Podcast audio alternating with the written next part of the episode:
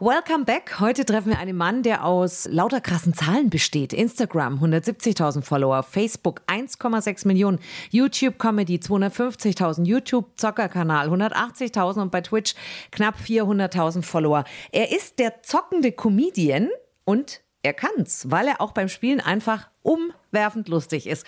Wir treffen uns jetzt auf einen Burger mit Kaya Jana. Was guckst du? Das war so Anfang der 2000er wie ein Code unter uns Comedy-Fans. Kennt ihr das noch? Was guckst du?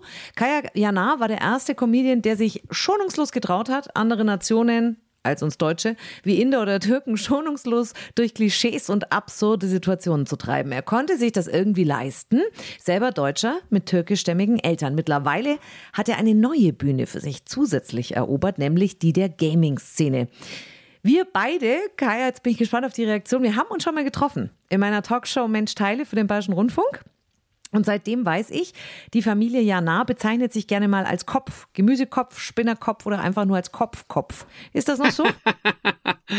meine, ja, meine alte Familie, ja, genau. Also mein Vater, meine Mutter, mein Bruder. Das ist vollkommen, vollkommen richtig so. Äh, in der neuen Familie, also sprich äh, mit meiner Frau und meinem Sohn, ist das eher nicht der Fall. Zum Glück. Okay. Jetzt grüß dich erstmal. Entschuldige, ich bin gleich mit der Tür ins Haus gefallen. Kein Problem. Hallo. Zu alt, um erwachsen zu werden, das sagst du über dich selber. Äh, bist du ein ewiger Kindskopf? Zu alt, um erwachsen zu werden. Ich fühle mich halt noch nicht wie 49. Ich gehe schon auf die 60 zu sondern ich fühle mich eigentlich äh, so wie immer mit allen Vor- und Nachteilen. Vorteil ist, man denkt halt nicht äh, altersgemäß und erreicht quasi äh, neue Plattformen oder erobert neue Plattformen für sich, wie jetzt wie du so schön gesagt hast, äh, ob es jetzt Twitch oder, oder YouTube ist. Nachteil ist, man denkt immer noch, man hätte den Körper eines 20-Jährigen und das ist definitiv nicht der Fall. das merkt man spätestens morgens beim Aufstehen. Ja, oder beim Sport machen oder ja, bei einigen Gelegenheiten, ja. Aber dann bist du ja, wenn du, wenn du im Kopf noch eher so ein Kindskopf bist, der ideale äh, Gaming-Partner auch für deinen Sohn. Der müsste jetzt sowas um die drei sein, oder? Ja, der wird jetzt im November wird der drei.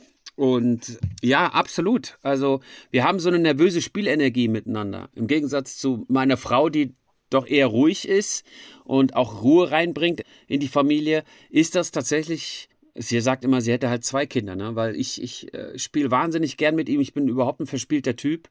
Und da spielt das Alter auch so gar keine Rolle. Das ist einfach generationenübergreifend. In jeder Generation wurde oder wird gern gespielt. Das kommt natürlich meinem, meinem Sohn äh, absolut zugute. Wann fährst du mal runter, Kaya, privat? Ganz klassisch, äh, wenn ich in den Bergen wandere. Das ist so mein Ding. Deswegen bin ich in der Schweiz auch gut aufgehoben.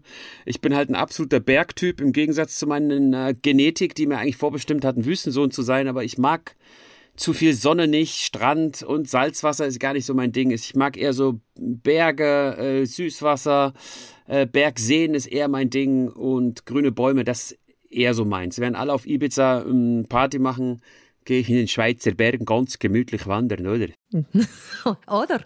Das ist so lustig, weil ich habe am Anfang bei den Schweizern nur gedacht, die wollen wirklich eine Antwort auf das Oder. Aber das ist einfach nur so, das wird hinten hinken, oder? Das, das ist eigentlich so eine freundliche, oder? So, oder sag du auch was dazu? Das ist so eine freundliche Aufforderung. Jetzt habe ich gesprochen, jetzt sag du doch mal was. Finde ich eigentlich ganz süß, dieses Oder. Erwarten Menschen, wenn man so ein bekannter Comedian ist wie du, dass man auch immer unterhält, auch privat? ich sag mal so, sensible Menschen wissen, dass das nicht der Fall ist oder sie erwarten es nicht von mir. Es würde auch unglaublich nerven, wenn ich, wenn ich dauernd auf Sendung wäre. Also so, solche Typen kenne ich und das ist, finde ich, einfach äh, belastend. Also ich kann eine Situation auch genießen, ohne zu unterhalten oder auf Sendung zu sein. Aber was ich nicht abstellen kann, ist halt dieser Mutterwitz, wie man so schön sagt. Dass mir einfach so ein Spruch über die Lippen kommt, egal in welcher Situation den schalte ich auch nicht ab, den kann man nicht abschalten. Das ist einfach, so bin ich halt. Aber natürlich ist das ein Unterschied, ob man jetzt ein Ticket für mich gekauft hat und mich auf der Bühne bei einer Bühnenshow erlebt. Da möchte ich zwei Stunden unterhalten, das erwarten die Leute und ich will die Erwartungen auch erfüllen. Aber dann ist natürlich ein Unterschied, wenn man mich irgendwo in der Stadt trifft oder beim Wandern oder so, dann äh, bin ich jetzt nicht das Gegenteil, aber jetzt nicht unbedingt darauf aus, 80 Witze pro Minute zu machen. Kannst du in Ruhe wandern gehen? Also da halte ich wirklich ja, die Klappe, wenn, wenn ich die, äh, wenn ich die Naturgewalt erlebe. Also mit Naturgewalt meine ich jetzt nicht im, im Auge eines Orkans zu verweilen, sondern ich bin einfach wahnsinnig beeindruckt, wenn ich jetzt die, die Schweizer Berglandschaft sehe äh, oder in Irland äh, die Wicklow Mountains zum Beispiel. Also es gibt so verschiedene Landschaften, Orte auf dieser Welt. Ich nenne sie auch gerne Kraftorte, wo man verweilen mhm. kann. Und da kann ich wunderbar die Klappe halten, die Stille genießen und einfach mal die Natur reden lassen. Mir ging es jetzt auch eher um die anderen. Also wenn dir jemand entgegenkommt beim, beim Wandern, ist es dann ein kurzes Hallo oder ist es ein schnelles, ui, das ist doch der Jana und dann äh, bitte Foto und sonstiges? Gibt's alles. Also ich reagiere eigentlich immer offen und freundlich, solange die anderen freundlich äh, und äh, sensibel reagieren. Und ich finde es zum Beispiel, äh, das ist eigentlich in den meisten Fällen der Fall, dass die Leute, äh, also vor allem in der Schweiz, ja, Entschuldigung, excuse, kann ich vielleicht ein bisschen, es tut mir jetzt leid, fragen, aber dann biete ich sogar das Foto an, damit ich das abkürze. aber da gibt es natürlich auch andere Leute, die sagen, ey, Alter, komm her, komm mal Foto. So, dann mache ich das nur, um den loszuwerden. Aber ich muss ehrlich sagen, die meisten sind doch sehr, sehr freundlich und sehr sensibel, was das Thema betrifft. Sprichst du wirklich Schweizerdeutsch? Ich kann das jetzt nicht so hundertprozentig unterscheiden, ob das nur lustig ist oder ob du das wirklich äh, so drauf hast. ja, so, so geht's. So geht's den Leuten mit allen Sprachen, die ich imitiere. Wenn man die Sprachen nicht beherrscht, dann denken alle, wow, der Typ kann Schweizerdeutsch, Total. der kann Arabisch, der kann Italienisch, der kann ja Mandarin, Chinesisch, das ist ja Wahnsinn. Aber wenn man die Sprachen versteht, denkt man, was ist das für ein idiotischer Akzent, oder? Also ich, äh, ich, ich bin mal ehrlich, äh, ich, ich bilde mir ein, ich könnte Schweizerdeutsch, aber meine äh, waschechte Schweizer Ehefrau sagt, das ist das Hochdeutsch eines Schweizers. Das ist eigentlich Hochdeutsch mit einem Schweizer Dialekt, aber es ist kein richtiges Schweizerdeutsch. Und das gebe ich auch zu, das ist tatsächlich der Fall. Okay, also ich war jetzt gerade schwer beeindruckt, aber es ist schon wieder vorbei.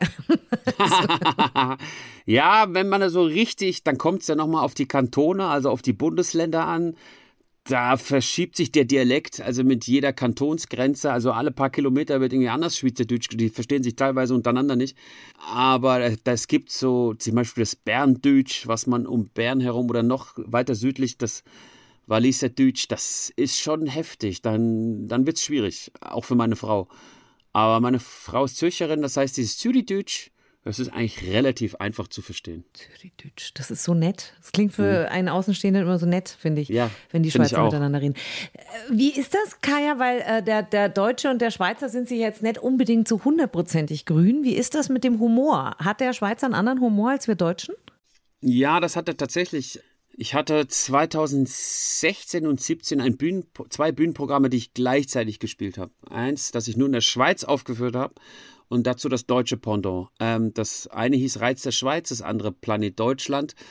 Es gab so ein, zwei Geschichten, die sich da überschnitten, weil die jetzt, äh, sage ich mal, mentalitätsunabhängig funktionierten. Aber im Grunde genommen habe ich das extra so aufgegleist, weil ich wusste, die Schweizer zum Beispiel lachen wahnsinnig gern über sich selbst.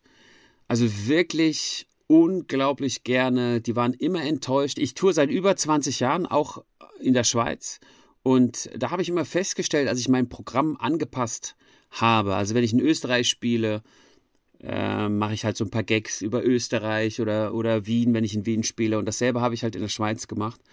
Dann war immer so ein kleines Vorgeplänkel, weil ich kenne die Schweiz ja schon seitdem ich fünf Jahre alt äh, bin, war. Jetzt bin ich ja älter. seitdem ich fünf Jahre alt bin. Ich habe mich gut gehalten. Ähm, da habe ich ähm, das immer angepasst und ich habe mit der Zeit gemerkt, dass die Leute die ersten zehn Minuten immer am lustigsten fanden, wo ich Witze über die Schweiz gemacht habe und die Schweizer. Und dann kam mir irgendwann die Idee, also wenn ihr so gerne über euch lacht, dann mache ich doch irgendwann ein ganzes Programm über euch. Und äh, dasselbe habe ich eigentlich auch mit Planet Deutschland vorgehabt, aber das äh, war, hatte jetzt nicht denselben Erfolg wie das Schweizer Pendant. Und dann ist mir einfach aufgefallen, da gibt es mehrere Gründe dafür, die teilweise offensichtlich sind, dass der deutsche oder das deutsche Publikum, wenn ich so ein bisschen über das Deutschtümeln so Witze mache oder das typisch Deutsche, dass sie das nicht so gerne annehmen wie jetzt äh, das Schweizer Publikum. Da gibt's, da, das würde ich als größten Unterschied bezeichnen. Über was lachen dann wir Deutschen? Über die äh, anderen? Über, über andere Kulturen. ja, genau. ja, das ist tatsächlich so. Wenn ich in der Schweiz über andere Kulturen Witze mache, ja, finden die ganz okay. Ja, jetzt hat er hier ein paar Witze gemacht über die deutsche Kultur, über die türkische, whatever. Aber sobald ich denen den Spiegel vorhalte, das lieben die, das ist unfassbar. Der Unterschied ist gewaltig. Und in Deutschland genau umgekehrt. So, sobald ich über andere Kulturen Witze mache, sind die voll dabei. Versteht deine Frau deinen Humor? Absolut, sonst hätte sie mich nicht geheiratet. natürlich, entschuldige bitte, ich ziehe die Frage zurück. War natürlich völlig blödsinnig. Übrigens, kennst du den Spruch, Männer werden fünf und dann wachsen sie nur noch? Nee. dann habe ich ja gerade ins Schwarze getroffen. Richtig. Dachte ich mir auch. ja, das trifft in einigen Bereichen auf mich zu, das stimmt schon. Ja, auf viele Männer. Also da ist deine Frau ist nicht die einzige, die da zwei oder drei Kinder daheim hat. Du hast als einer der ersten vor 20 Jahren angefangen mit deiner Comedy eben auch Klischees vor allem von Deutschen und Türken auseinanderzunehmen. Du bist selber Kind türkischstämmiger Eltern. War die Comedy so ein bisschen auch äh, sowas wie Notwehr, weil du den Alltag, ich sage jetzt mal in Anführungsstrichen, als anderes Kind erlebt hast? Äh, also Notwehr hört sich ein bisschen an, als ob ich mich wehren muss oder musste. Das äh, würde ich jetzt so nicht bezeichnen, aber äh, die Comedy war eigentlich, ich habe nur das ausgedrückt, was ich erlebt habe. Das mache ich bis heute. Deswegen konnte ich ja auch nur ein Schweizer Programm schreiben, weil ich in der Schweiz lebe ganz viele österreichische Fans sagen, macht das doch mal über uns. Und dann sage ich, ja, aber ich kenne euch gar nicht wirklich. Also ich komme vorbei, ich komme zu Besuch, aber ich muss in einem Land leben, die Kultur erleben, aufsaugen, Alltagsgeschichten äh, machen, äh, erleben, wie zum Beispiel zum Arzt gehen, ein, ein Busticket ziehen und solche Dinge. Das, äh, das habe ich natürlich in Frankfurt am Main gemacht, wo ich aufgewachsen bin. Äh, genau, äh, Kind türkischer äh, Eltern und in Frankfurt am Main, wo die, sage ich mal, die Ausländerquote auch bei ungefähr 25 Prozent ist so oder war, so um den Dreh rum. Das heißt, du bist da jeden Tag irgendwelchen Kulturen begegnet. In der, der Schule war das schon bunt gemischt. Da hattest du den Inder neben dir sitzen.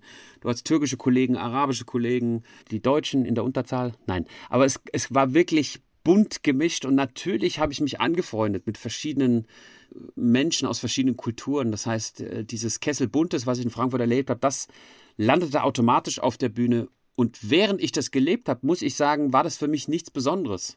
Und das wurde dann später wie so besonders gemacht, als ich meine Comedy gemacht hatte. Ja, das ist ja eine Sensation und sowas hat es noch nie gegeben. Und ich habe eigentlich nur von dem erzählt, was ich erlebt habe oder was meine Beobachtungen sind. Aber konntest du dir das in Anführungsstrichen leisten, weil du eben diese türkischstämmigen Eltern hast? Also einem Deutschen hätte man den einen oder anderen Scherz vielleicht übel ja. genommen. Also da gibt es äh, ähm, da gibt's so mehrere Faktoren, warum das damals geklappt hat. Und zwar ähm, offiziell sagte man ganz oft in Zeitungsberichten, Interviews, der darf das, der ist selbst Kind äh, der türkischen Kultur. Und dann ist das jetzt nicht einfach sich lustig machen über die türkische Kultur, sondern es ist Selbstironie. Was ja auch stimmt. Aber ich glaube, alleine reicht das jetzt nicht aus, ob man authentisch in dieser Kultur aufgewachsen ist. Ich bin ja auch in der deutschen Kultur aufgewachsen. Und bei meinen Eltern war ja vieles untypisch türkisch. Also wie zum Beispiel, ich bin gar nicht mit der türkischen Sprache aufgewachsen. aufgewachsen. So, da fangen ja schon, da wird das ganze Thema ein bisschen komplexer. Also ich bin mir sicher, und das ist bis heute noch der Fall, ich sagte damals auch in Interviews, ich habe keine Probleme damit, wenn ein deutscher Comedian sich lustig macht über die türkische Kultur. Gab es ja auch einige, gibt es immer noch und pff, entweder ich finde das lustig oder nicht, aber es hätte nichts damit zu tun, welchen Pass oder welche Herkunft der Komiker hat, sondern wie er es macht. Und dazu zählt zum Beispiel die Intention, das Handwerk, ist der Gag wirklich gut, was will er damit sagen und so weiter und so fort. Und also ich kann sehr gut über mich lachen, ich kann sehr gut im Ausland drüber lachen, wenn Witze über Türken oder Deutsche gemacht werden. Da lache ich oder lache ich auch nicht. Es gibt zum Beispiel amerikanische Comedians, die können keine guten deutschen Witze machen. Die versuchen die deutsche Sprache nachzumachen, aber ganz schlecht. Glauben, glieben, gluben, glauben. Dann lacht das amerikanische Publikum, weil es sich irgendwie funny anhört und ich finde kein einziges deutsches Wort so richtig oder ich fühle mich gar nicht angesprochen. Dann lache ich nicht drüber. Ich finde den jetzt nicht doof deswegen, aber ich lache nicht drüber. Und das hat also nichts damit zu tun, dass ein amerikanischer Komiker ist, sondern einfach, dass der Gag nicht lustig war. Glaubst du, ich meine, das war vor 20 Jahren, wir leben mittlerweile in einer Gesellschaft, die sehr picky ist, würde ich jetzt mal sagen, die wahnsinnig darauf bedacht ist, ja, keine Fehler zu machen, weder in der Sprache noch in den Kulturen, man ist ständig bedacht zu gendern und was weiß ich nicht alles. Meinst du, wenn du heute, und es gäbe dieses Format noch nicht, ja, also das wäre ganz neu, wenn du heute mit diesem Format zu einem Fernsehsender gehen würdest, würde es Menschen geben, die den Mut haben, das zu machen, oder würden die sagen, nee, das ist uns zu heiß? Es gibt tatsächlich Gespräche mit Fernsehsendern in diesem ganzen Retro-Revival-Dings ähm, seit einiger Zeit, das nochmal aufleben zu lassen. Und ich habe es mir tatsächlich auch überlegt. Es gibt so zwei Gründe, warum ich jetzt nicht 100% überzeugt bin. So erstens, ich habe was guckst du wahnsinnig gerne gedreht und produziert. Das waren 120 Folgen und das ist Kult und das steht für sich so Alleinstellungsmerkmal. Und ich habe jetzt nicht wirklich künstlerisch oder äh, sagen wir aus dem Ego heraus die Not, das nochmal machen zu müssen. Also, sondern wenn, dann würde ich das wirklich machen, weil ich das Gefühl habe, die Leute würden das total feiern. Oder ich habe auch einen neuen Blickwinkel auf Dinge. Wie sehen die Figuren 20 Jahre später aus?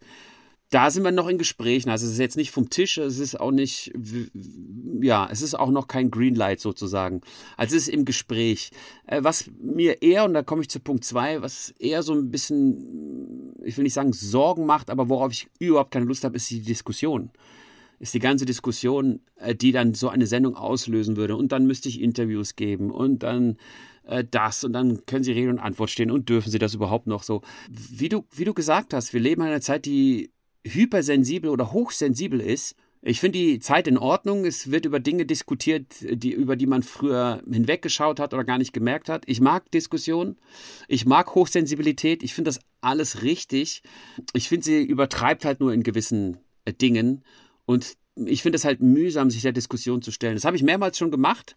Für die Dinge, die ich schon gemacht habe, Stichwort Black, Brown Facing, Ranjit der Inder und durfte man das damals, darf man das heute noch, kulturelle Aneignung und so weiter und so fort. Alles wichtige Diskussionen, aber ich habe dann relativ äh, eindeutige Meinung, dass ich dann halt sage, ähm, also für mich würde Ranjit heute auf jeden Fall gehen. Es ist nicht Brownfacing, es ist Schminke. So, und jetzt äh, stehe ich ein bisschen kontrovers da und müsste das halt diskutieren. Und äh, momentan habe ich gar nicht so Lust auf diese Diskussion und sag mir, musst du das wirklich antun? Oder wartest du, bis das Pendel ein wenig zurückschlägt, aus der Hochsensibilität wieder raus in die Normalität, was mit Sicherheit passieren wird? Wir nennen das jetzt mal kurz Comedians mit Migrationshintergrund. Also du warst doch so einer der, der was eigentlich der Erste. Und dann kam Bülent Ceylan, wir haben Serdar Sumunchu. Wir haben ganz viele mittlerweile, die das machen. Hilft diese Form von Comedy aus deiner Erfahrung und aus dem Feedback, das du bekommen hast, den verschiedenen Nationen sich besser zu verstehen? Das habe ich immer gehofft. Ich bin ganz ehrlich, ich bin so ein, äh, ein, Optimist, was das betrifft. Ich hatte immer das Gefühl, in meiner Was guckst du Welt könnte ich so außer dem Unterhaltungsfaktor so eine Message rüberbringen. Hey, ja, wir sind unterschiedlich, aber die Unterschiede könnten wir als Anlass nehmen, das mit Humor zu nehmen. Äh, ob es die Sprache ist, ob es die Hautfarbe ist, ob es die Art und Weise ist, ob es die Mentalität ist, die Kultur, was auch immer. Alles Dinge, die ich wahnsinnig interessant finde und auch wahnsinnig gern studiere, äh, bis heute. Also das finde ich einfach unfassbar. Ich fand's, um es mal kurz auszudrücken, ich finde es ich find's total faszinierend, auf wie viele Arten und Weisen man dieses Leben leben kann. Ja, mit, äh, mit welchem Glauben, mit welcher Mentalität, mit welcher Kultur, mit welchen Regeln, mit welchem Essen, mit welcher Sprache, mit welcher. Also so viele Dinge finde ich unfassbar. Also mich fasziniert das, wie man das Leben sehen kann und leben kann, äh, dass mich das schon immer so per se, auch ohne Comedy oder Humor, fasziniert hat. Und in Was guckst du, habe ich halt so ein, ein Gefäß gefunden, wo man das so ein bisschen anschauen kann, aber auf eine humorige Art und Weise. Und da hatte ich immer so das Gefühl, wenn man sich Was guckst du anschaut, da sitzen dann auch alle Nationen vereint und das waren damals drei, vier Millionen Zuschauer. Und da waren bestimmt alle möglichen Kulturen vor der Glotze versammelt und haben gemeinsam über dasselbe gelacht. Und das kommt ja dem Ganzen, dieses One World, ein bisschen näher, dass man sagt, hey, wir sind verschieden, aber wir haben vielleicht dieselben Hoffnungen, Träume. Also jetzt ganz kitschig ausgedrückt, äh, sorry, dass ich es bemühen muss, aber das, das ist eine Essenz, was ich eigentlich sagen möchte. Das Wort Liebe gibt es halt in allen Sprachen.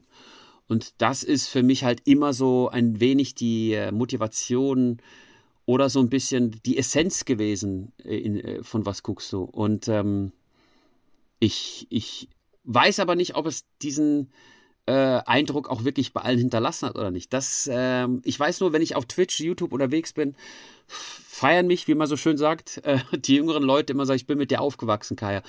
Und ich finde das toll, dass du noch am Start bist und so weiter und so fort. Und das gibt mir ein schönes Gefühl, dass ich einfach sage, hey, das waren damals alles Kiddies und die sind mit verschiedenen humorigen Kulturen oder die Art und Weise, wie ich es dargestellt habe, aufgewachsen. Und denen sind gewisse Dinge nicht fremd oder können sie vielleicht auch mit Humor nehmen. Also wenn ich, wenn ich das quasi hinterlassen habe in den Köpfen, ist das natürlich absolut genial. Aber ich weiß wirklich nicht, ob das passiert ist. Ja, aber das, äh, weißt du, man muss ja nicht 4 Millionen erreichen, aber wenn man 40.000 erreicht hat und da tut sich schon was im Kopf, dann ist das ja auch schon eine enorme Zahl. Absolut, das ist korrekt. Wie bist du eigentlich beim Fernsehen gelandet? Äh, du, ganz klassisch. Ähm, also nicht durch eine Castingshow, die gab es damals noch gar nicht. Äh, das war 1999. Da war es in, äh, in Köln im Küppers Biergarten. Da hatten die einen Nachwuchswettbewerb, Comedy-Talente, und die durften sich bewerben und ich musste damals noch eine VHS-Kassette produzieren äh, unvorstellbar. Ich musste die zur Post bringen und einschicken. Und ich bin ganz ehrlich, ich hatte überhaupt gar nicht das Selbstbewusstsein, das zu tun. Das waren meine Freunde, das waren Leute, die mich dazu gedrängt haben, die gesagt haben, jetzt mach das doch mal bitte. Und ich habe gesagt, nee, nee, nee, ich bin nicht gut genug, ich bin noch nicht reif genug, ich habe doch gar keine Erfahrung. Doch, du hast Talent. Und dann, also ich hatte unglaubliches Glück in meinem Leben, dass ich einfach gute, gute Leute um mich herum hatten, hatte, die es sehr, sehr gut mit mir meinten und sehr wohlwollend waren und mich immer überredet haben und dass ich das dann getan habe. Ich habe die Kassette eingeworfen. Dann habe ich tatsächlich einen Anruf bekommen, du darfst auftreten. Wahnsinn. Und dann, dann durfte ich da mein Stand-up machen. Habe nicht gewonnen, wurde nur Zweiter. Aber was wichtig war, da saß TV-Sender und Produktionsfirma im Publikum und die haben mich dann nach der Show angesprochen und gesagt, könntest du dir vorstellen, das auch im Fernsehen zu machen?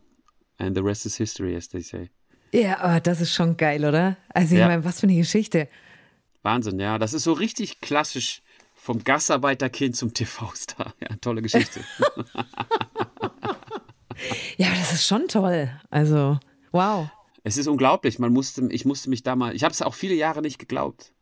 Meine Mutter hatte ja, lange Jahre Probleme gehabt, das wirklich so zu verarbeiten. Man muss sich einfach vorstellen, sie kam mit 17 Jahren nach Deutschland, konnte die Sprache, die Kultur, kannte sie gar nicht, hatte zwei Kinder, die sie groß hat sich mit ihrem Mann damals nicht verstanden, haben sie auch später scheiden lassen. Also ein sehr, sehr schwieriges Leben. Und dann plötzlich avanciert einer von den Kids zu einem äh, Comedy, zu einem TV-Star. Das war für meine Mutter nicht kapierbar. Also das hat wirklich sehr, sehr lange gedauert, bis sie, sie hat mich wirklich immer wieder gefragt, bist du denn immer noch gefragt? Ich so, ja. Wahnsinn, aber nach all den Jahren immer noch. Also das war für sie natürlich auch nicht greifbar. Und das hat wirklich sehr, sehr, sehr, sehr lange gedauert bei ihr. Und das, ich hatte am Anfang auch erstmal Probleme, weil es ging ja sehr schnell.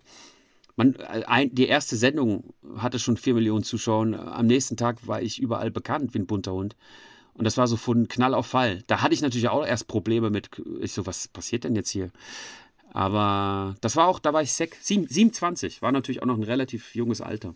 Aber platzt einem da nicht plötzlich dann auch mal das Ego oder bist du nicht so ein Typ? Also bist du immer bodenständig geblieben oder war das zwischendurch schon auch mal, ey Leute hier, 26, 27, ich bin der Superstar? Also ich hatte damals keine Goldketten gekauft, keine Designerklamotten, kein fettes Auto oder so. Das bedeutet mir bis heute ehrlich gesagt nichts was und dazu muss ich auch noch sagen, als der Erfolg auf mich einprasselte, hatte mein Ego nicht wirklich eine Möglichkeit abzuheben, weil in Deutschland hat man so eine Kultur. In mhm. Deutschland hat man eine Kultur, weiß, dass man einen nicht abheben lässt. Und äh, das finde ich eigentlich ein bisschen schade, wenn ich zum Beispiel diese ganzen neuen jungen Comedy-Superstars, die die Arenen füllen und ich lerne sie kennen, ich bin mit denen in Kontakt dann äh, muss ich auch immer schmunzeln. Und klar, dein Ego ist aufgepumpt. Klar, wenn man vor 10.000 Leuten spielt oder man ist unfassbar gefragt und so weiter und so fort. Finde ich, das ist jetzt meine persönliche Einstellung, darf das Ego mal ein bisschen abheben. Das verleiht dem Ego Flügel. Man landet früh genug auf dem Boden der Tatsachen. Und in Deutschland haben wir eine Kultur, da lassen sie dich gar nicht erst abheben. Und das ist mir, also, also als, als Beispiel, ich habe äh, damals in 2001 einfach alle Preise abgeräumt. Den Fernsehpreis, den Comedypreis, den Civis Medienpreis, wirklich alles, was es damals gab. Und es war toll. Und ich habe mich gefreut. Und jedes Mal, wenn ich den Empfang genommen habe und ich habe mich wieder unter das Volk gemischt, hörte ich den Spruch am meisten. Jetzt bloß nicht abheben. den hörte ich wirklich von Leuten, denen bin ich vorher noch nie begegnet. Ja, jetzt aber schön auf dem Teppich bleiben. Und ich so, what? Wir kennen uns gar nicht. Du kennst mich überhaupt nicht. Und ähm, insofern denke ich mal, ja, bin ich nie wirklich, konnte ich nicht wirklich abheben. Schade, ich hätte es gerne mal probiert. Gerne mal gewusst, wie, wie dünn die Luft da oben wird.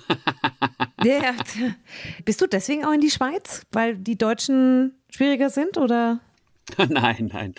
Äh, das, mit, mit, mit, der deutschen Mentalität komme ich sehr gut zurecht, weil ich aufgewachsen bin. Und das ist natürlich immer noch äh, das Heimatgefühl, was ich habe. Ähm, gar keine Frage. Und ich konsumiere auch äh, deutsche Medien nach wie vor, deutsche Nachrichten und bin in engen Kontakt mit meinen Freunden in Deutschland. Nee, ähm, also das ist so eine längere, auch etwas komplexere Geschichte. Ähm, habe, glaube ich, bewusst die Schweiz das erste Mal mit fünf Jahren erlebt. Meine Eltern haben mir gesagt, die waren tatsächlich auch mal früher, aber da kann ich mich nicht mehr erinnern. Also mein Onkel und mein Vater, also sein Bruder, der Vater meines, der Bruder meines Vaters, die sind damals in den 60er Jahren in die Schweiz eingewandert nicht nach Deutschland. Also mein Vater hat ein paar Jahre in der Schweiz gelebt mit seinem Bruder zusammen. Und um ein Haar wäre ich eigentlich Schweizer geworden, hätte mein Vater nicht ein lukratives äh, Jobangebot bekommen, einen lukrativen Job, ein, der das der, ein Angebot, genau. Ein Angebot bekommen in Frankfurt am Main.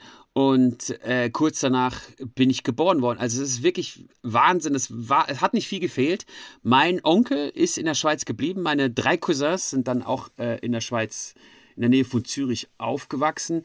Und die haben wir natürlich auch oft immer besucht. Das heißt, die Schweiz-Connection war schon immer da. Einfach aus familiären äh, Gründen. Und es fing so an, als ich 2006 fertig war mit Was guckst du, bin ich zurück nach Frankfurt gezogen. Ich war die ganze Zeit in Köln, also da, wo meine Mutter und mein Bruder noch leben. Da habe ich dann das Jahr verbracht und wollte zum Beispiel in der Fußball-WM teilnehmen im eigenen Land 2006. Und das ging nicht. Es funktionierte gar nicht, weil sobald ich äh, Public Viewing gemacht habe, kam auch noch besoffen auf mich zu, was guckst du? Okay. So, und dann war ich dann plötzlich in meinem Zimmer in Frankfurt am Main, habe da die WM geguckt, habe gesagt, das kann doch nicht sein. Das kann doch nicht sein, dass ich nicht unter die Menschen kann. Aber das war wirklich ein bisschen heftig äh, damals. Und dann sagt, sagte äh, einer meiner Cousins, komm doch runter in die Schweiz nach Zürich. Selbst wenn man dich kennt, der Schweizer ist sehr zurückhaltend. Dann habe ich da die WM quasi erlebt und Public Viewing gemacht. War sehr angenehm. Ich wurde kaum oder wenig angesprochen. Es gab nur einen Nachteil, ich war natürlich für Deutschland. Das heißt, jedes Mal, wenn Deutschland weiterkam, Tor geschossen hat, war ich der Einzige, der aufgesprungen ist, weil die Schweizer immer für das andere Team waren. Also man kann nicht alles haben, aber egal. Das heißt, ich war einer der wenigen, der sich gefreut hat, dass die Deutschen weiterkamen. Und, und da war ich, ab da war ich immer regelmäßig, wenn ich mal eine Auszeit brauchte, aber nur eine Woche hatte oder ein Wochenende, habe ich halt meine Cousins besucht und habe hab dann auch so die Berge für mich entdeckt. Die habe ich tatsächlich so um den Dreh 2006 das Bergwandern und das habe ich dann regelmäßig gemacht, wirklich. Und dann habe ich irgendwann meine Frau kennengelernt, das war 2009, meine später zukünftige Frau. Und sie war natürlich dann der absolut ausschlaggebende Grund zu sagen, hey, jetzt, ähm, also ich sage, was soll ich denn jetzt nach Frankfurt oder Köln ziehen, wenn du sowieso auf Tour bist? Da ziehst du mich raus aus meinem äh, Sozialgehege äh, da und ich möchte in der Nähe meiner Familie bleiben, meiner Freunde. Und wenn du unterwegs bist, bin ich dann nicht einsam in irgendeiner Wohnung in Köln.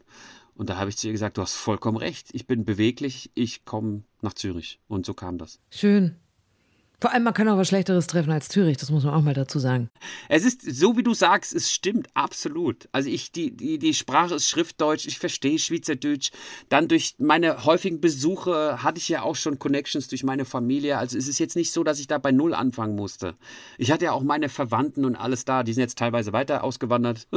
Aber nichtsdestotrotz, es war jetzt nicht so ein kompletter Kaltstart wie andere Leute, die eine komplett andere Kultur auswandern müssen oder wollen. Wir sind ja hier gerade beim Podcast-Special mit auf einen Burger mit Kaya Jana. Jetzt ist natürlich die Frage, Kaya, türkisches Essen, deutsches Essen, Schweizer Essen, wo bist du zu Hause? Och. Überall, also querbeet, ja, alles geil. ich bin ja Vegetarier, das heißt, Fleisch äh, kommt mir jetzt erstmal nicht auf den Tisch. Aber die türkische Küche hat zum Beispiel Pide. Das ist sowas Pizza-ähnliches. Das kann man wunderbar mit äh, Käse, und es gibt so Käse-Spinat-Pide, den finde ich wahnsinnig lecker. Es gibt die Falafel aus der türkischen Küche. Während Kollegen den Döner essen, esse ich die, äh, die Falafel. Aus der deutschen Küche hat man Kartoffel, ist natürlich das Erste, was einem einfällt. Ist ja, ja super, die Kartoffel, klar.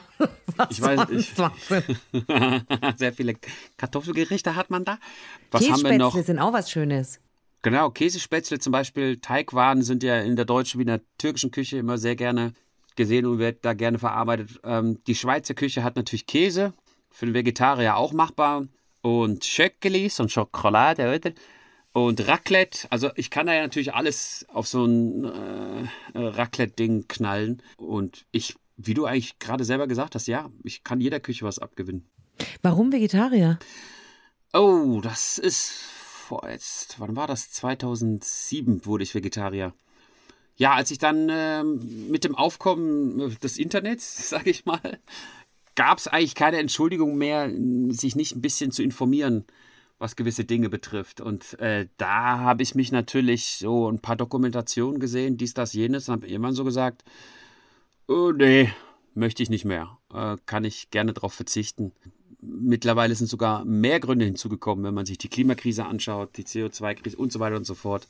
Das sind einfach Dinge, die damals eine Rolle gespielt haben und wo ich dann heute erkenne, ach, das war für mich der richtige Weg, wenn ich noch schaue, nicht nur, was ich in meinen Körper tue, sondern auch, was es noch für Auswirkungen hat, die Lieferketten, Produktion und so weiter, habe ich, ja, habe ich diesen Weg für mich äh, gefunden und bin da auch dabei geblieben. Und bist du da äh, wie manche reaktionär, also dass man auch ständig alle anderen davon überzeugen muss oder dürfen die anderen ihr Fleisch weiter essen? Nee, ich weiß halt, ich bin generell nicht so im Überzeugungsbusiness, wie ich so gerne sage. Also ich überzeuge niemanden von gar nichts, ähm, weil das keinen Zweck hat. Es sei denn, jemand fragt mich, dann erzähle ich ein bisschen was. Aber die Leute haben einen eigenen Kopf, ihre eigene Meinung und äh, ich will da niemanden davon überzeugen, ob das jetzt der richtige Weg ist oder so. Wenn, wenn jemand zu mir sagt, du bist nicht lustig, dann überzeuge ich den auch gar nicht. Dann sage ich, fair enough, es ist okay für dich, ja, darf ich aber trotzdem weitermachen mit meinem Zeug.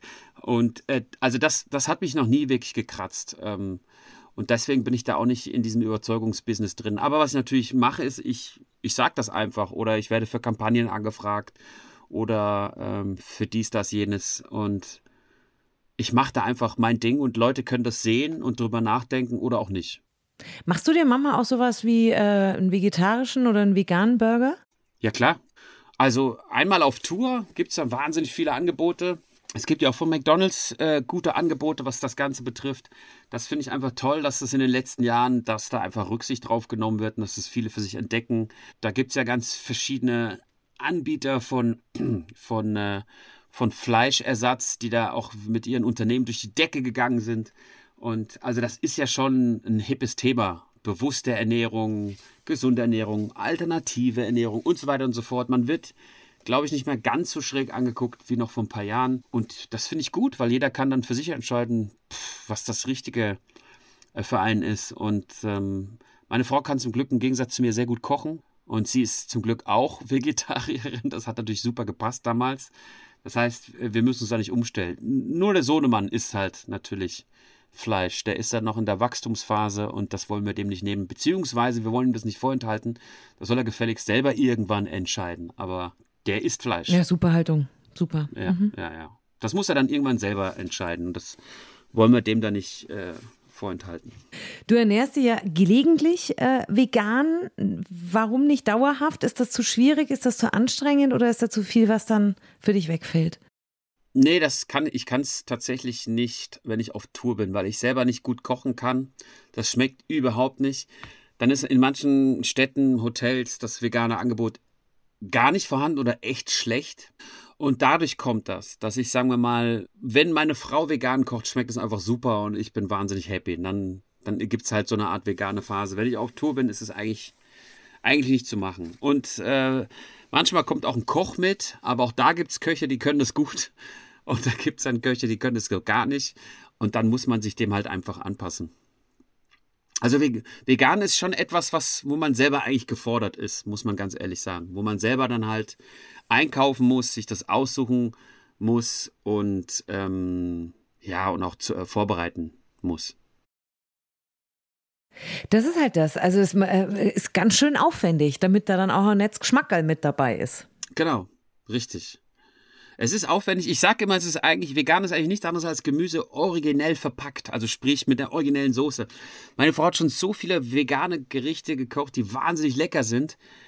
Aber es war einfach Gemüse, aber sie hatte so eine raffinierte Soße, dass man einfach, einfach, das hat so eine tolle Konsistenz, das hat so einen guten Geschmack.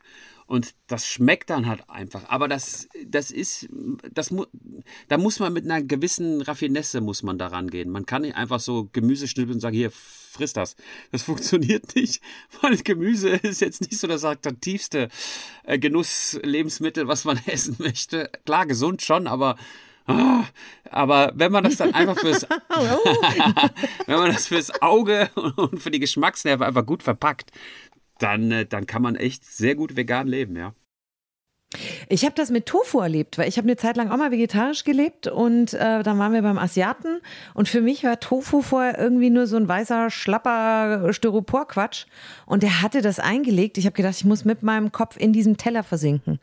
Das hat so fantastisch geschmeckt, das war Wahnsinn. Ja, genau. da gibt es echt, es gibt gute und schlechte Tofu-Gerichte, das ist wahr. Absolut. Also wenn, und gerade da scheidet sich dann, entscheidet sich, ob der Koch ein richtig guter Koch ist oder ob er es halt mal nebenher durchwurstelt. Also. Genau. Also wenn man zum Beispiel im Restaurant oder bei irgendjemandem so vegan bestellt und der rollt mit den Augen, dann weiß ich schon, da kommt nichts, da kommt irgendwie ein Top Spaghetti und das war's dann. Mit Tomatensauce. Hier ist, hier ist dein veganes Ding, hau ab. Und dann gibt es halt eine andere, wo du schon an der, an der Speisekarte siehst, oh, das äh, klingt aber raffiniert. Äh, in einem Mantel von, auf einem Bett von, umhüllt von mit einer, und dann denkst du, ja, schon die Sprache alleine macht Spaß. ähm, was ist denn dein Lieblingsessen? Ich liebe Eiscreme. Ich bin total verrückt nach Eiscreme. Das ist wirklich mein absolutes Kryptonit. Als, als kleines Kind habe ich wahnsinnig gerne das Eisfach aufgemacht im Bütchen und sollte mir ein Eis rausholen, um das, um das zu kaufen. Und dann habe ich wirklich extra lange, war ich in meinem Kopf in der Eistruhe und habe einfach nur diesen Eisgeruch eingeatmet. Bis wirklich der Bütchenbesitzer gesagt hat, Junge, was stimmt mit dir nicht? Das sind doch Bilder, die werde ich doch nie wieder los. Sie, sie wollten mich da rausziehen und denken, Gott, der ist verunglückt. Was ist los mit dir? Ja. Nee, ich eigentlich gut, ich wollte mal. Äh. Ja, hast du dein Eis? Ja, ja. Und ich habe das aber immer extra lang gemacht, weil ich habe diesen Geruch geliebt und den liebe ich eigentlich bis heute. Ha, wenn eine Frau mich dann manchmal vor dem Eisfach stehen sieht und ich mache, oh, dann denkt ihr auch, alles klar, jeder hat so seinen Fetisch. ja. Wobei der noch ganz gesund ist, also insofern. Sie sagt, ja, solange wir das, das nicht im Bett machen, ist alles gut. Ah, sag mal, was, was magst du am meisten? Fernsehen, Bühne oder jetzt so Twitch, diese Geschichten?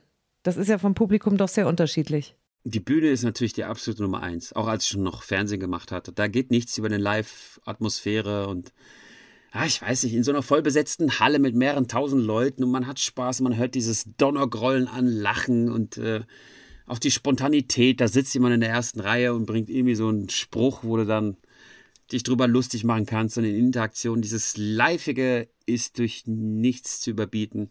Und dann muss ich aber auch schon sagen, kommt schon äh, das Streamen auf Platz zwei, weil es ja auch äh, von den Medien her das Liveigste ist. Also sprich, ich kann in den Chat gucken und da gibt es irgendwelche Sprüche von Leuten, ich kann spontan darauf reagieren. Ich mag dieses Spontane. Auf Twitch hat man auch die Freiheit oder im Stream, ist egal, ob es auf welcher Plattform ist, man kann ja auch auf YouTube oder auf Instagram streamen, hat man halt auch den riesigen Vorteil, dass ähm, äh, dass man keinen Regisseur hat, man kann, hat keine Produktionsfirma, man hat keinen Sendungs-, Senderedakteur, der da sitzt, dir im Nacken und sagt, kannst du es nochmal machen? Nee, das war jetzt nicht so. Sondern man ist einfach, man ist einfach selbst. Man kann einfach selber kreativ sein, ohne fremde Einflüsse. Und das geht auf der Bühne genauso wie beim Streaming. Und dann kommt erste Pause, dann kommt Fernsehen, Film und so weiter und so fort. Äh, da bin ich ganz ehrlich. Das sind dann alles durchformatierte Sachen, die ich zwar gerne mag und auch immer wieder gerne im Team erarbeite, aber diese Freiheit, diese künstlerische, die habe ich nur auf der Bühne oder beim Stream. Und warum Twitch? Bist du schon immer so, so, so ein Gambler gewesen oder was ist das? Ja, das erste Mal, den ersten Computer, den Commodore 64, hatte ich mit zehn Jahren bekommen. Damals noch mit, mit Datasette, mit so einem Datasettenrekorder, mit so einer Kassette, die man da. Und ich fand es schon immer toll, wie andere ein Spiel designt haben. Ob es jetzt die Grafiken waren, die ich faszinierend fand, ob es die Spielmechanik war, weil ich ein sehr, sehr verspielter Typ bin. Es ist egal, ob du mit mir Skat äh, spielst oder ähm, Pokers oder, oder ein Brettspiel spielst. Mensch, ärgere dich nicht. Halma, ich war schon immer ein absolut verspielter Typ. Und das war jetzt egal, ob das offline war mit einem Brettspiel oder oder online äh, oder mit einem Computerspiel, das war vollkommen wurscht. Ich bin, gib mir eine Spielmechanik und ich bin dabei. Und äh, dieses, dieses Gamen, ähm, egal mit welchem Medium, das, das, das war schon immer da. Und dieses, das Spielen, dann habe ich auch in einer Computerspiele-Vertriebsfirma gearbeitet, die hieß damals äh, äh, Bomico äh, in den äh, späten Mitte und späten 80er Jahren. Das heißt, auch da hatte ich immer wieder eine Nähe zu Computerspielen. Das Ganze habe ich natürlich so ein bisschen aus den Augen verloren, als ich Karriere machte und dann so gar keine Zeit mehr für nichts hatte. Aber ich kam immer wieder zurück, ob ich mir jetzt eine Playstation gekauft hatte oder ein anderes System. Äh, da habe ich immer wieder mal was ausprobiert. Und als ich dann auf Tour ging, habe ich auch entdeckt, dass man wunderbar ähm, zocken kann, wenn du auf Tour bist. Draußen regnet es, es ist dunkel. Du hast noch zwei Stunden, bis du auftreten musst und du vertreibst dir die Zeit mit deiner Crew. Und dann haben wir zusammen Basketball gespielt oder Fußball, Autorennen. Also dieses Gaming, das war, es begleitet mich eigentlich schon seit über 30, äh, fast schon 40 Jahren. Und ähm, ja, so war es für mich natürlich ein relativ leichtes, auf einer Gaming-Streaming-Plattform mich zu Hause zu fühlen. Aber warum macht man das, Kaya? Also du hast jetzt 400.000 Follower, die dir zuschauen, wie du zockst. Wann kam der Moment, wo du dir gedacht hast, oh, ich mache das jetzt nicht mehr alleine, ich lasse jetzt andere Leute auch noch dran teilhaben? Das kam durch ähm, ein Event, für den ich gebucht wurde, mit meinem Streaming-Kollegen Gronk, seinerseits einer der größten Streamer und Let's Player YouTuber Deutschlands. Und dann habe ich den da kennengelernt. Und wir hatten zusammen einen Stream und ich wusste ehrlich gesagt gar nicht, was das ist, so ein Gaming-Stream. Und man hat uns dabei zugeschaut, wie wir zocken. Und da hatte ich Spaß dran gehabt. Da habe ich den Chat beobachtet, habe Sprüche gebracht, habe ein bisschen rumgespielt. Und danach hat mich der gute Gronk, äh, also der heißt Erik, aber äh, Gronk ist ein Künstlername, hat mich der gute Erik, da sag ich mal, das scheint dir Spaß gemacht zu haben. Warum fängst du nicht an, einfach von zu Hause aus zu streamen? Das, was wir hier gemacht haben im Event, das machst du einfach zu Hause. Du hast doch einen, äh, äh, einen Laptop, PC, was auch immer, oder kannst du dir besorgen und dann eine Kamera und los geht's. Und da habe ich zu ihm gesagt, jo, geht das denn einfach? Sagt er, ja klar. Und dann habe ich das gemacht und dann waren plötzlich von Anfang an Zuschauer da. und dann dachte ich mir, okay, da gibt es Leute, die das gerne sehen möchten. Und dann habe ich daran natürlich Gefallen gefunden. Erstmal, weil ich wahnsinnig gerne Leute unterhalte egal mit was, ob es jetzt Gaming ist, ob es Stand-up-Comedy ist oder was auch immer. Und zum anderen, weil ich ja auch selber hin und wieder mal privat gerne zocke. Und das war natürlich eine schöne Kombi. Und dann kam natürlich Corona, Lockdown und alles. Also es war so ungefähr ein Monat vor dem ersten Lockdown und Berufsverbot. Als es dann kam und ich durfte gar nicht mehr auf die Bühne, dachte ich mir, ach, dann hast du doch noch mehr Zeit zum Streamen. Und so baute sich das Ganze auf. Also letztendlich war auch äh, Corona der Multiplikator dann dafür, dass du da auch äh, stillgelegt worden bist. Ja, das hat natürlich, sagen wir mal, so blöd das klingt, der Sache ein bisschen geholfen. Also, weil A, A die, die Zuschauer zu Hause waren und ich zu Hause war. Das war natürlich eine gute Kombination, ja. Aber auf die Idee, dein Comedy-Programm so anzubieten, das war es nicht. Äh, nee, das würde ich gerne trennen. Ich würde ganz gerne die, die Stand-up-Comedy mit geschliffenen, geschriebenen Gags gerne auf der Bühne belassen, weil wenn ich das einmal im Stream mache, dann guckt sich das ja kaum einer mehr live an, weil die sagen, oh, ich habe es ja gesehen. Und das fände ich dann immer schade, weil die Live-Atmosphäre kann nichts überbieten. Also selbst wenn man das Programm im Fernsehen sieht, das Live-Programm oder im Stream oder sonst wo, ist das nicht um Welt nicht vergleichbar. Es sind wirklich ach, ich kann es nicht anders, es ist ein paar hundert Prozent Unterschied.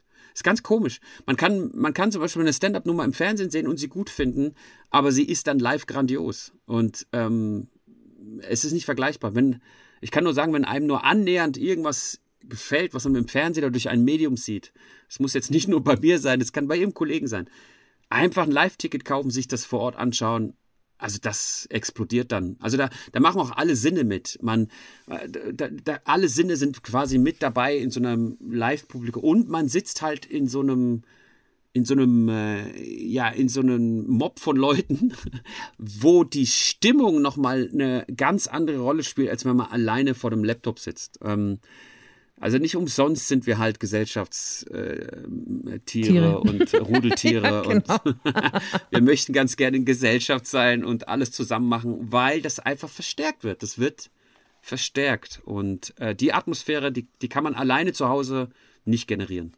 Hast du noch weitere Pläne für dein Engagement auf Twitch? Ja, ich streame regelmäßig äh, auf Twitch. Das landet dann mehr oder minder auf YouTube, was auch sehr gut gelaufen ist, die letzte Zeit, ähm, ich habe da so ein paar Formate entwickelt, die irgendwie gut funktionieren bei den Leuten. Das ist irgendwie verrückt. Und dann tour ich ab September wieder und bei dem Stream gibt es halt noch verschiedene Möglichkeiten. Ich habe schon angefangen zu kochen. Ich will eine Virtual Reality Event machen. Also es geht auch ein bisschen mehr zu Event-Charakter, dass man sich mit anderen Streamern zusammenschließt und was Größeres baut und bastelt. Da sind wir jetzt dran. Also ich würde mal sagen, was das Streaming betrifft, stehe ich erst am Anfang. Und ähm, ich liebe die Stand-up-Comedy. Ich tour seit über 20 Jahren, aber nur wenn man etwas lange Zeit erfolgreich macht und es auch gut macht, heißt es nicht, dass man nicht auch mal sich woanders probieren sollte. Absolut. Absolut. Dann ist ja für dich auch zum Connecten 24.08. bis 28.08. in Köln Gamescom. Genau. Die größte Gaming-Messe Europas. Ich werde auch dort sein, weil ich für McDonalds äh, Menschen treffen darf. Vielleicht sehen wir uns da auch, weil McDonalds wird ja auch da sein. Äh, wenn sicher, ich das irgendjemand erzähle, der wirklich in dieser, in dieser Games-Community ist, kriegen immer große leuchtende Augen und sagen, oh, du darfst zu Gamescom. Und ich sage so, äh, ja. Warst du da schon mal? Kriegst du auch leuchtende Augen? Ja, ich war da schon mal. Ich war da 2019. 2020 fiel es ja dann aus. Und da war ich auf der Gamescom, habe auch gedreht. Äh, hatte ich auch Spaß gehabt. War ich auf verschiedenen Ständen. Ich glaube, Thorsten Sträter habe ich da auch damals getroffen, der auch mal, ja, eine, der auch Gaming-affin ist, sag ich mal. Also wird man dich da auch irgendwo rumlaufen äh, sehen oder zocken sehen? Ich komme bestimmt vorbei bei euch, gar keine Frage. Okay. Wir machen noch ein kurzes Fragespiel zum Abschluss. Ich nenne zwei Begriffe und du sagst mir jeweils ganz spontan, welcher Begriff auf dich besser zutrifft. Ja. Wobei ich eins bei dir jetzt vorhin im Gespräch schon äh, gehört habe. Also ich finde es immer so lustig, wenn man die Menschen fragt, Meer oder Berge, dann sagen immer alle, oh, kann ich mich nicht entscheiden. Aber ich glaube, bei dir sind es ganz klar die Berge. Uh, hands down, keine Frage. Absolut. Aber noch ein bisschen Hintergrund dazu noch. Ich bin schon als kleines Kind von meinen Eltern ans Meer getrieben worden. Urlaub in der Türkei gemacht. Du hast ein Trauma. Das ist gut, dass wir das jetzt ansprechen. In den Sommerferien, genau. Und da gab es echt damals immer die sechs Wochen komplett. Meine Sommerferien wurden in der Türkei verbracht und da immer am Strand und Meer und das war einfach nicht meins. Und für meinen Bruder war das zum Beispiel super. Also der hat es geliebt, aber ich wollte es von Anfang an irgendwie nicht. Und äh, ja, und ich denke mal, daher kommt. Es war, es war noch nie mein Ding. Nächste Frage wäre süß oder herzhaft, nachdem du gesagt hast, Eis ist so dein, dein absoluter. Absolut. Alle meine Figurprobleme in meinem ganzen Leben kamen immer davon, dass ich einen absolut süßen Zahn habe und boah, da wirklich unfassbar Willenskraft brauche. Also das Beste ist gar nicht erst einzukaufen, es darf nicht in meiner Nähe sein. Ich kann Süßigkeiten auch nicht um mich herum liegen lassen, die werden einfach weggefressen. Ich sehe die, die sind weg. Meine Frau kann nichts. Sie sagt, wir kriegen morgen Besuch ich habe die Dinger im Kühlschrank hier, ich möchte, Mann, Finger weg! So, das ist wirklich übel. Aber das probiere ich bei uns zu Hause auch so. Was nicht da ist, wird nicht gegessen, ne? Weil wenn es da ja. ist, ist es, als ja. wenn man es absorbieren würde. Ich weiß nicht, was das ist. Die ist die Ahnung. einzige Möglichkeit, darauf zu verzichten, ist es nicht in meiner Nähe zu haben. Wenn ich sehe, ist es weg. Das ist eine Raubtiermentalität. Aber nur was Zucker betrifft. Pommes oder Gitterkartoffeln? Äh, Pommes, Pommes, auf jeden Fall Pommes. Gar keine Frage. Komische Erfindung mit der Kartoffeln. Äh, selten gegessen, auch noch weniger bestellt. Hessisch oder Schweizerdeutsch? Ah, Schweizerdeutsch schon lustiger. Hessisch ist so ein bisschen brummbärig. ei Gude, da bist ei Gude, wie? Äh, du, da bist ja Babsack, du. Was geht denn mäßig, mäßig hier? Oh, schon lange nicht mehr gesehen hier. Das ist bei dir echt übel. Das ist einfach jeder Dialekt lustig, ne? Ich finde, aus jedem kann man was Lustiges ziehen, ja. Und Hessisch gehört definitiv zu den Lustigen. Absolut. Aber auch Schweizerdeutsch ist bei dir lustig. Also, Schweizerdeutsch ist so niedlich. Du bist einfach das, lustig. Danke. Das hören die Schweizer nicht so gerne, aber es ist halt wirklich eine niedliche Sprache. Und ich sage immer, ihr Schweizer seid selber dran schuld. Ihr müsst ja auch alles verniedlichen. Alles, ja, auf, auf Lee, das Schöckli. Also es ist nicht die Schokolade, die 2000 Kalorien hat, sondern das Schöckli. Was schnell ein bisschen Kalorien. Ist kein Problem, nehmen Sie noch ein wenig, ein bisschen Schöckli. Gilly. So, und äh, das ist, es wird halt alles so verniedlicht, verkleinert, alles wird auf die Größe der Schweiz zurechtgestutzt. Ja, aber da kann man sich ganz ohne schlechtes Gewissen sofort die 500 Gramm Tafel ins Gesicht rammen. Genau, weil es war ja nur das Weil es ja nur Schöckli ist ja nichts. genau, es ist keine Schokolade, es ist nur das Schöckli. Vorspeise oder Dessert? Dessert. Ketchup oder Mayo? Mayo. Mit wem würdest du deine letzte Pommes teilen? Mit meiner Frau. Oh. ja, ich weiß. Ich weiß, dass Männer sich immer biegen, aber es ist so. Es ist einfach die Liebe meines Lebens. Anders kann ich nicht sagen. Ah, oh, oh, hör auf, wie schön. ich weiß, ich weiß. Aber, oh. Ja, aber man muss dazu auch da eine kurze Hintergrundgeschichte. Ich 39 war ich, bis ich sie kennengelernt habe. Also ich habe eigentlich fast aufgegeben. Bin ich ganz ehrlich, ich habe echt gesagt, das klappt einfach, das ist einfach scheiße, es funktioniert nicht. Ich mache die Frauen unglücklich, mache mich unglücklich, das ist doch, dann musst du einfach akzeptieren, du hast Glück im Beruf und Pech in der Liebe, das, man kann nicht in allem Glück, gewinnen oder Glück haben. So, das war wirklich meine Einstellung, bis ich sie kennengelernt habe. Ich sagte, das kann doch nicht sein. Wo kommst du denn her und wo warst du die ganze Zeit? Wo habt ihr euch kennengelernt? Entschuldige, jetzt muss ich kurz neugierig sein, weil das ist so goldig, wie du das sagst. Ganz klassisch. Man sagt in der Schweiz im Ausgang. Also man geht aus, sagt man in Deutschland, komm, lass uns ausgehen. Und die Schweizer haben das substantiviert und sagen, komm, wir gehen in den Ausgang. Und äh, dann sind wir damals in den Eingang vom Ausgang gegangen, haben uns kennengelernt und gingen danach in den Ausgang vom Ausgang. Und ich muss aber dazu sagen, wie der Ausgang mich, war, wissen wir. Wie der Ausgang war, genau, das wissen wir jetzt heute. es ist gut ausgegangen im Ausgang. Sie hat mich aber noch ein bisschen zappeln lassen, ne? weil sie hatte damals einen Freund gehabt und das habe ich ihr hoch angerechnet. Ich hatte damals auch andere Frauen kennengelernt, die äh, ihren Typen entweder in den Wind geschossen haben oder, was ich nicht wusste, eine Affäre angefangen hatten mit mir, während sie noch mit dem zusammen waren. Hatte ich alles schon erlebt. Wie gesagt, der, bis ich 39 war, habe ich wirklich so die Hoffnung verloren, es funktioniert alles nicht. Aber die Frau war super und sie sagte, ja, ist alles schön und gut mit dir, aber ich habe einen Freund und der bin ich treu. Da geht nichts. Ja, und dann dachte ich mir, bleib mal da dran. Wie lange lang ging das so? Also zwei Jahre hat sie mich zappeln lassen. Nicht dein Ernst. Was heißt zappeln lassen? Die, die, ich, ich, ich, also, äh, das ist jetzt quasi ein komplett neues Thema, aber sagen wir mal, die zwei Jahre habe ich jetzt nicht nachgestellt, aber ich habe sie immer im Auge behalten und dachte, oh, okay, solange sie nicht heiratet, ist da noch eine Chance. Und, ähm, aber sie war da in festen Händen und als es dann auseinanderging, habe ich natürlich meine Chance gesehen.